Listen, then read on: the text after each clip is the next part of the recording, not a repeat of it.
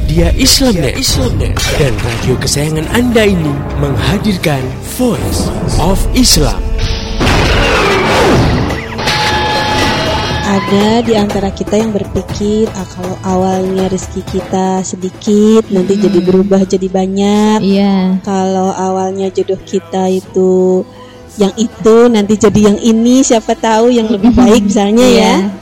Yaitu sebenarnya adalah satu ilmu yang kita tidak sanggup untuk memikirkannya. Yang penting adalah doa itu bagian dari kewajiban seorang hamba. Itu yang penting. Jadi kita harus selalu berdoa. Hmm. Jadi Allah Subhanahu wa taala memerintahkan kita Iya. untuk selalu berdoa ya. Dan Allah berfirman ya, "Berdoalah kepadaku, niscaya kuperkenankan bagimu." Hmm. Sesungguhnya orang-orang yang menyombongkan diri dari ibadah kepadaku akan masuk neraka jahanam dalam keadaan hina. Hmm. Nah, jadi memang Allah mengatakan kepada kita, berdoa nanti pasti aku kabulkan. Jadi mintalah apa saja. Hmm. Mintalah yang sebanyak-banyaknya, yang sebaik-baiknya insya Allah Allah akan mengabulkan. Itu janji Allah Hmm. dalam Al-Quran ya. Voice of Islam. Voice of Islam. Voice of Islam.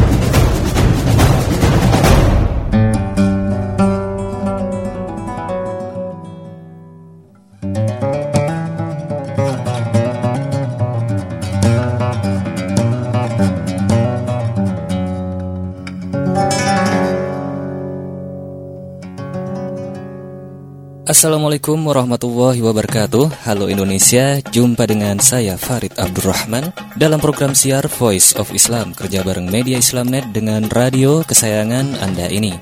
Dan selama 30 menit ke depan Voice of Islam akan mengisi ruang dengar Anda Dalam rubrik Atibun Nabawi Atau pengobatan ala Nabi dan Alhamdulillah di studio telah hadir ya seorang narasumber ya yang biasanya juga mengasuh rubrik ini.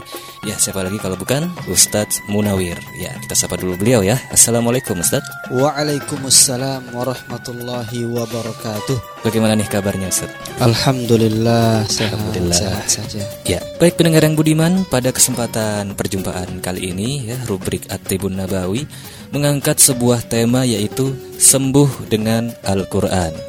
Baik, langsung saja kita mulai ya perbincangan kita pada kesempatan kali ini. Ya Ustadz, tema kita kali ini sembuh dengan Al-Quran. Nah, apa benar Ustadz, Al-Quran bisa menyembuhkan? Ya, Bismillahirrahmanirrahim ya. Apa benar Al-Quran itu bisa menyembuhkan? Oh, sangat benar Ya. sekali ya. Benar sekali ya? Benar sekali bahwa Al-Quran itu bisa menyembuhkan ya. Ya. Bukti-buktinya sudah dijelaskan oleh Allah Subhanahu wa taala dalam Al-Qur'an. Allah Subhanahu wa taala berfirman, "A'udzu billahi minasyaitonir rajim. Bismillahirrahmanirrahim. Wa nunazzilu minal Qur'ani ma huwa shifaa'un wa rahmatul lil mu'minin." Dan kami turunkan dari Al-Qur'an itu sesuatu yang menjadi syifa, kesembuhan bagi Ya. orang-orang yang beriman. Hmm. Nah, ini sudah Allah jelaskan ini di Al-Qur'an surah Al-Isra ayat 82 Ya. di mana Allah menjelaskan bahwa Al-Qur'an itu adalah kesembuhan. Hmm. Ini bukan obat. Ya. Nah, tapi kesembuhan. Kesembuhan. Ya, kesembuhan. Itu sesuatu yang pasti Hmm. dan itu firman Allah. Ini tinggal keimanan kita kepada Al-Qur'an tersebut gitu ya. Di dalam surat yang lain yaitu di dalam Al-Qur'an surah Yunus Allah juga menyebutkan pas ayat yang ke-57 Allah Subhanahu wa taala berfirman A'udzu billahi minasyaitonir rajim. Ya ayyuhan nasu qad ja'atkum mau'izatun min rabbikum wa shifaa'un lima fis sudur wa hudan wa rahmatul lil, mu- lil mu'minin. Ya. Wahai sekalian manusia, sesungguhnya telah datang kepada kalian mau'izah, peringatan-peringatan, nasihat-nasihat min rabbikum dari Rabb kalian wa shifaa'un lima fis sudur. Dan sekaligus yaitu Al-Qur'an ini menjadi kesembuhan bagi ma fis sudur penyakit-penyakit yang ada di dalam dada kita. Jadi sudah dijelaskan oleh Allah Subhanahu wa taala penyakit di antaranya penyakit yang ada di dalam dada kita disembuhkan oleh Allah Subhanahu wa oleh Al-Qur'an ya. Ya. Disembuhkan oleh Al-Qur'an itu sendiri. Allah juga Subhanahu wa taala berfirman di dalam Al-Qur'an surah Fussilat ayat 44 di situ Allah berfirman Qul huwa lilladzina amanu hudan wa shifa. Katakanlah bahwa dia Al-Qur'an itu petunjuk dan penawar atau penyembuh. Hmm. Nah, dan masih banyak sekali keterangan-keterangan yang menunjukkan bahwa Al-Qur'an itu adalah menyembuhkan ya. Iya. Al-Qur'an itu menyembuhkan.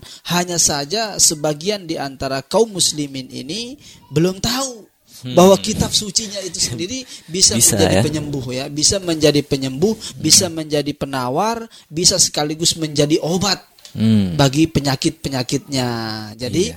eh, ini adalah keterangan-keterangan yang bersumber dari Al-Qur'an, tinggal tingkat keyakinan kita kepada Allah Subhanahu wa taala. Hmm. Kalau kita masih ragu dengan apa yang sudah difirmankan oleh Allah Subhanahu wa taala, ini berarti tinggal keimanan Keimanannya. kita. tinggal keimanan kita ya. Iya. Jadi tinggal keimanan kita kepada kitab-kitabnya Allah. Hmm. Kita sudah mengatakan rukun iman kita di antaranya adalah meyakini, beriman kepada kitab-kitab Allah. Ini sudah firman Allah dalam Al-Quran. Hmm. Sekali lagi kita harus mendoktrin diri kita untuk meyakininya. Iya. Yakin dulu, baru insya Allah Al-Quran itu akan menjadi kesembuhan bagi kita. Iya. Lalu penyakit apa saja nih Ustadz yang bisa disembuhkan dengan Nah, Al-Quran? penyakit apa saja yang bisa disembuhkan oleh Al-Qur'an itu Ya. kalau kita melihat dari firman Allah Subhanahu wa taala tadi tidak dijelaskan penyakitnya. Ya. Jadi semuanya penyakit lahir dan batin, penyakit medis maupun penyakit non medis bahwa Al-Qur'an ini mampu menyembuhkannya ya. Jadi Al-Qur'an ini mampu menyembuhkannya. Penyakit apa saja? Apa saja. Apa saja ya silahkan dibacakan ayat-ayat Al-Qur'an Hmm. ya.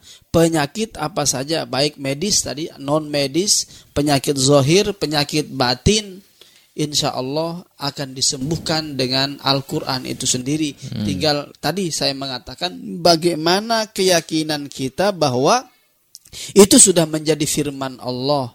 Ya menjadi firman Allah kepada kita. Tinggal tadi tingkat keyakinan kita kepada Al-Quran itu eh, bahwa dia adalah syifa Ya. kesembuhan. Dan Allah menjelaskannya di beberapa ayatnya. Tidak satu ayat Allah menjelaskannya. Allah menjelaskannya di beberapa ayat tentang Al-Qur'an. Tentang bahwa Al-Qur'an itu adalah kesembuhan bagi orang-orang yang beriman. Bahkan tadi di surah Yunus itu dijelaskan untuk manusia segenapnya. Jadi tidak hanya bagi orang yang beriman bahkan orang-orang di luar muslim pun bisa Al-Qur'an itu menjadi kesembuhan baginya Iya Ustadz, lalu bagaimana nih cara penyembuhan dengan Al-Quran Ustadz? Bagaimana cara penyembuhan dengan Al-Quran? Nah, untuk menyembuhkan diri kita sendiri, ini diri kita sendiri ini, itu harus kita baca sendiri itu Al-Quran. Baca sendiri ya? Nah, kita baca sendiri bagaimana orang-orang terdahulu. Ini selain sebagai kesembuhan kan Al-Quran ini memang tradisi orang-orang soleh terdahulu ya. Hmm, Mereka ya. gemar membaca Al-Quran. Nah, jadi dengan kita membacanya sendiri, dengan kita membacanya eh, begitu kita ada terasa sakit di bagian tertentu, kita baca Al-Quran. Hmm. Nah, hati kita akan menjadi lebih tenang. Bukankah Allah Subhanahu wa taala juga berfirman, "Ala bi dzikrillahi tatma'innul qulub." Ketahuilah dengan mengingat Allah itu hati kita akan menjadi lebih tenang. Lebih tenang. Nah, lebih tenang ini penyakit-penyakit kita insya Allah akan disembuhkan oleh Allah Subhanahu wa taala. Adapun bagi bagaimana kalau orang yang sakit, maka kita bacakan ke orang tersebut. Hmm. Ah, ini kalau tadi sebagai terapi mandiri. Bagaimana kalau untuk menyembuhkan orang, maka kita bacakan. Hmm. Ya. Kita bacakan ayat-ayat Al-Qur'an itu kepada orang yang sakit. Hmm. Nah, kita bacakan dia selain sebagai peringatan tadi mau'izah bagi dirinya supaya dia segera bertaubat kepada Allah, juga bisa sebagai kesembuhan yang sudah dijanjikan oleh Allah Subhanahu wa taala.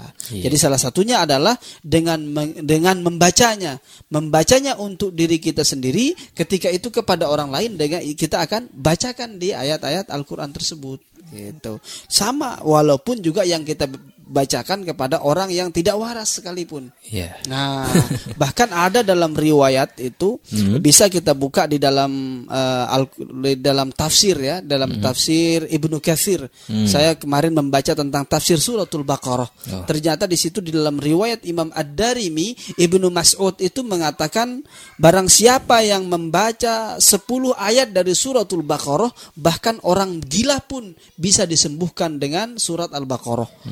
Nah, jadi beliau merincinya 10 ayat itu ayat yang mana saja. Hmm. Nah, ayatnya kata beliau surat Al-Baqarah ayat 1 sampai 4. Hmm. Nah, terus yang kedua ayat kursi ditambah dengan dua ayat setelah ayat kursi dan yang ketiga kata beliau adalah tiga tiga terakhir surat Al-Baqarah. Jadi jadi 10 dia. 10. Yang pertama 1 sampai 4, yang kedua ayat kursi ditambah dengan dua ayat sesudahnya jadi 4 tambah 3 menjadi 7 Tujuh. Dan yang terakhir adalah kata beliau tiga ayat terakhir surat Al-Baqarah. Al-Baqarah. Kata beliau di dalam tafsir Ibnu Katsir itu dijelaskan mampu menyembuhkan orang gila sekalipun seandainya dibacakan ayat ini dia akan waras kata beliau. Sangat dahsyat sekali Iya, pengobatan dengan Al-Qur'an ini. Mm-mm. Lalu apa ada Ustaz ayat-ayat tertentu untuk menyembuhkan penyakit tertentu? Nah, apa ada ayat-ayat tertentu uh, untuk menyembuhkan penyakit-penyakit tertentu? Ya. Kalau kita lihat dari firman Allah di dalam Al-Qur'an surah Al-Isra ayat 82 tadi Allah berfirman, "Wa nunazzilu minal Qur'ani ma huwa shifa." Minal Qur'an dan kami turunkan dari Al-Qur'an. Itu minnya itu namanya kalau orang belajar ilmu nahu, itu namanya min lit tab'id, eh, min lil jinis. Hmm, ya. Lil jinis. Jadi min itu ada dua dalam orang belajar nahu ini. Ada disebutnya dengan mim min lil jinis, menunjukkan jenisnya yaitu Al-Qur'an itu sendiri. Dari ayat mana pun kita baca, dia bisa menjadi kesembuhan. Ya. Nah, ayat mana pun yang kita baca bisa menjadi kesembuhan. Ada namanya lin, min lit tab'id. Nah, sebagiannya saja. Akan tetapi eh, hendaklah kita menggunakan ayat-ayat yang memang sudah ada riwayatnya. Hmm. Nah, ada riwayat yang sudah dijelaskan oleh para ulama dan Iya. para ahli-ahli hadis. Seperti tadi misalnya untuk orang-orang yang memiliki penyakit non medis dibacakan ayat kursi ya. Al-Baqarah 1 sampai 4, 1 sampai 5 dibacakan ayat kursi, dibacakan surah Ali Imran, dua akhir dua ayat terakhir surat Al-Baqarah dan ayat-ayat yang lain. Ada ayat-ayat tertentunya tetapi sebenarnya itu ayat mana pun dari Al-Qur'an itu bisa, Bisa. kita baca ya.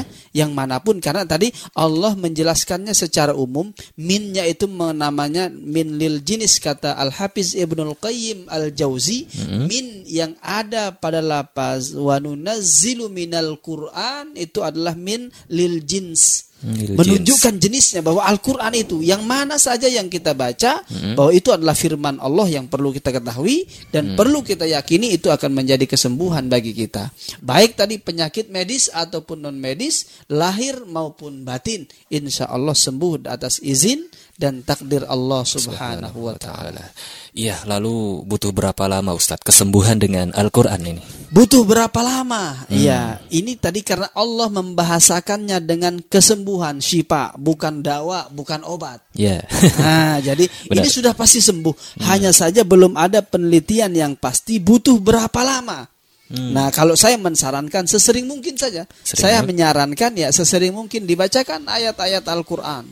Bacakan terus ayat-ayat Al-Qur'an sesering mungkin Ya. ya, dibacakan terus. Tidak ada batasannya berapa lama. Hmm. Ya, berapa lama ya kita namanya juga sembuh itu bukan dari sesuatu yang lain. Ya. Sembuh itu atas izin dan takdir dari Allah, Allah Subhanahu wa taala. Terus saja bacakan ayat-ayat Al-Qur'an. Kalau memang penyakitnya situ sudah penyakit yang kronis, maka usahakan membaca ayat Al-Qur'an itu sehari dua kali. Hmm. Nah, Sehari dua yaitu kali. pagi dan sore. Bacakan terus ayat-ayat Al-Qur'an. Ayat-ayat yang paling mudah bagi kita untuk Al-Quran. Nah, adapun tadi kalau penyakit-penyakit tertentu sudah ada riwayat-riwayatnya, nanti akan kita jelaskan ya. Ah, seperti penyakit-penyakit apa yang ada riwayat-riwayatnya dalam penyembuhan dengan Al-Quran. Baik pendengar yang budiman, semakin menarik saja ya perbincangan kita tentang sembuh dengan Al-Quran ini. Dan jangan ke mana-mana, masih ada beberapa hal ya yang masih akan kita bahas terkait dengan tema kita kali ini. Oleh karena itu jangan ke mana-mana, tetap setia di Voice of Islam. Bila hati dipenuhi rasa putus asa. Dan dada yang luas menjadi sempit Oh terasa. Dan hal-hal yang tadi suka datang menimpa serta banyak musibah yang dialaminya. Hingga ia tak melihat adanya jalan Untuk melepaskan diri dari bahaya Dan tiada guna semua upaya. Aku serahkan urusan ini kepadamu. Maka datanglah pertolongan kepadanya. Bila hati berserah diri pada Allah Robnya pertolongan dari Tuhan yang maha lembut lagi maha memperkenankan doa. Maka datanglah pertolongan kepadanya Bila hati berserah diri pada Allah Robnya Pertolongan dari Tuhan yang maha lembut Lagi maha memperkenankan doa. Lagi maha memperkenankan doa. Semua musibah jika telah sampai puncaknya. Tak lama pasti bertemu jalan keluarnya. Semua musibah jika telah sampai puncaknya Tak lama pasti bertemu jalan keluarnya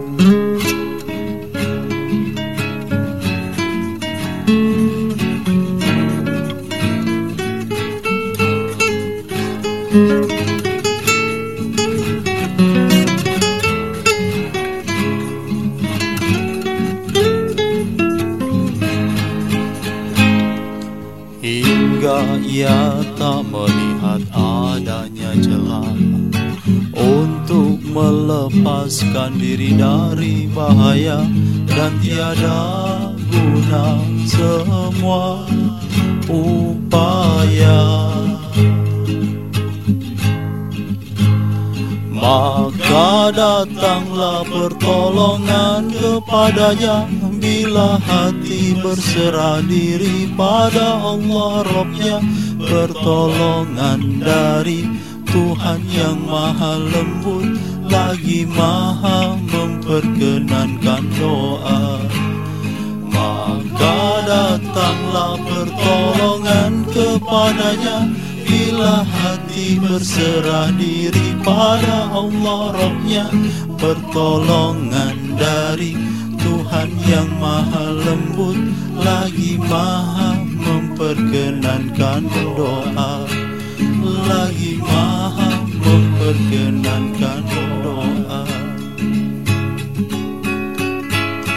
Semua musibah jika telah sampai puncaknya Tak lama pasti bertemu jalan keluarnya Semua musibah jika telah sampai puncaknya Tak lama pasti bertemu jalan keluarnya Masih Anda ikuti Voice of Islam. Jangan ke mana-mana, ikuti acara ini hingga tuntas nanti. Tuntas nanti, tuntas nanti. Voice of Islam, persembahan media Islamnet dan radio kesayangan Anda ini. Voice of Islam, Voice of Islam, Voice of Islam.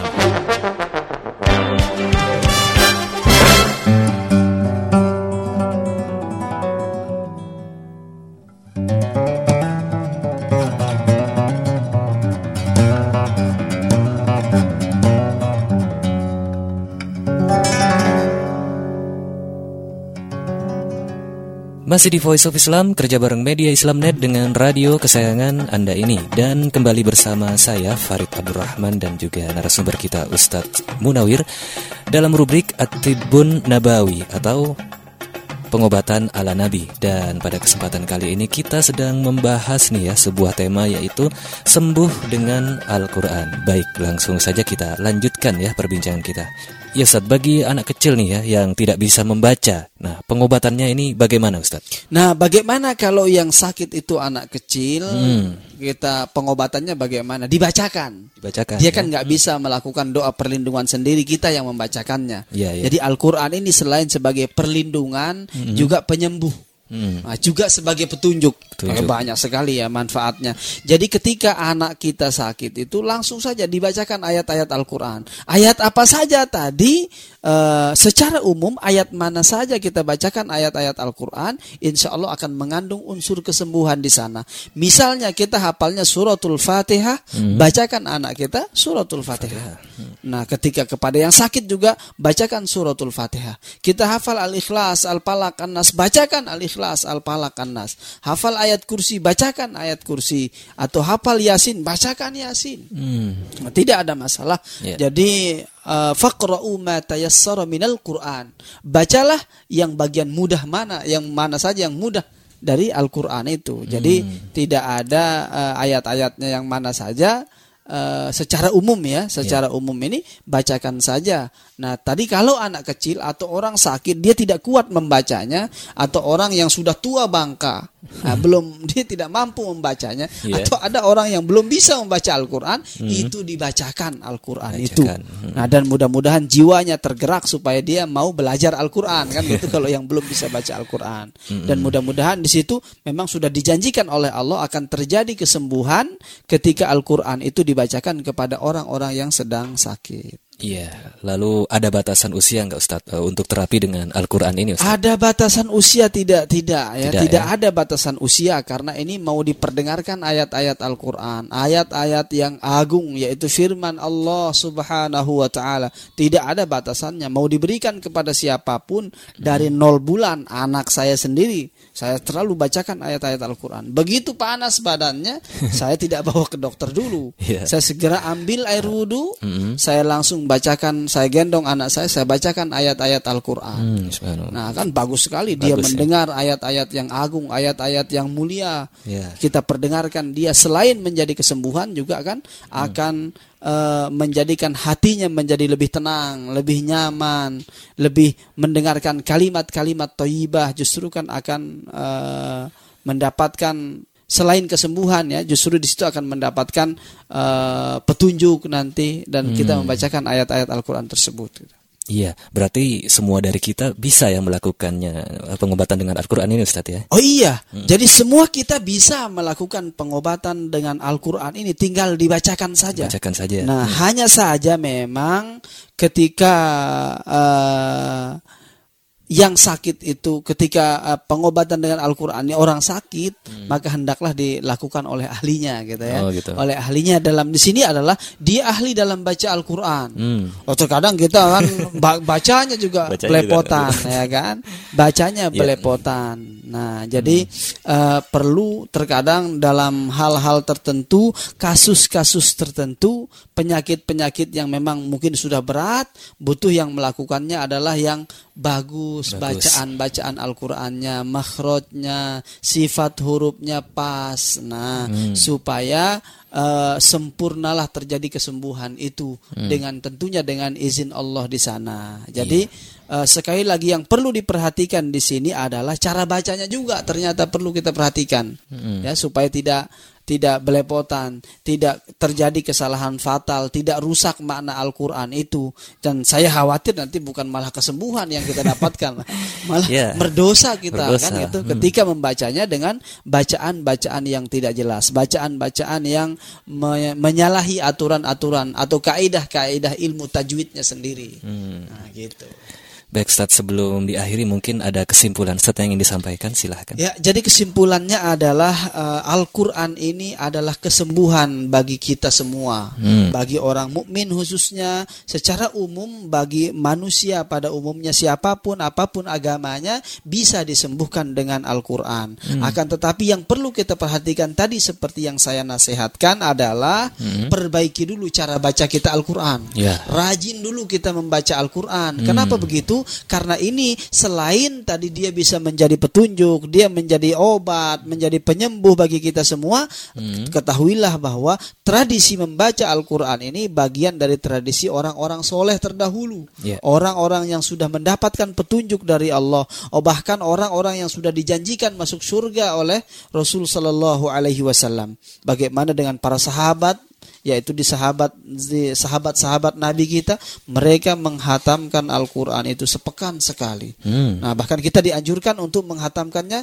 sebulan sekali supaya apa? Bisa selain tadi menjadi kesembuhan, menjadi petunjuk, menjadi peringatan kepada kita supaya kita menjadi orang-orang yang baik, baik secara fisik maupun secara psikis. Jadi kita akan menjadi hidup kita akan tenang, bahagia dunia dan akhirat. Iya. Ya.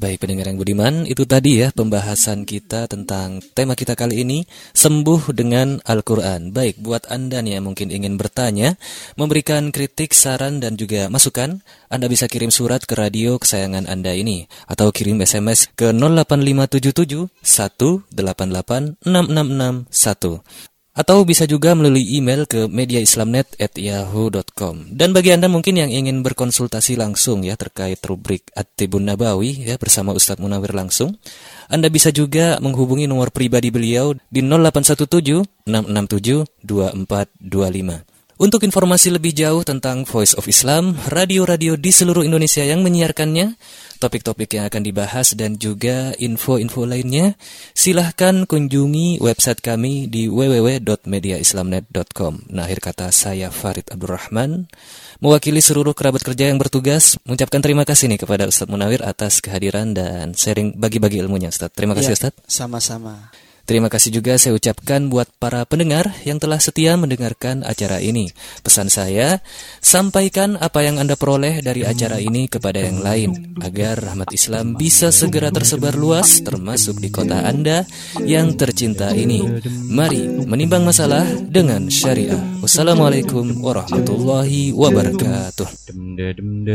Setiap manusia pasti punya masalah Ada yang rumit, ada pula yang klasik Masalah kita masyarakat dan dunia Semua pasti terusi. Allah menguji kita dengan masalah. Allah pun telah siapkan solusinya. Untuk menguji setiap dari kita Siapa hamba terbaik? Mari, mari menimbang masalah Mari, mari. Menimbang masalah Mari, mari. Menimbang masalah dengan syariah. Mari, mari. Menimbang masalah Mari, mari. Menimbang masalah Mari, mari. Menimbang masalah dengan syariah. Voice of Islam Baru saja, Anda dengarkan Voice of Islam. of Islam. of Islam. of Islam.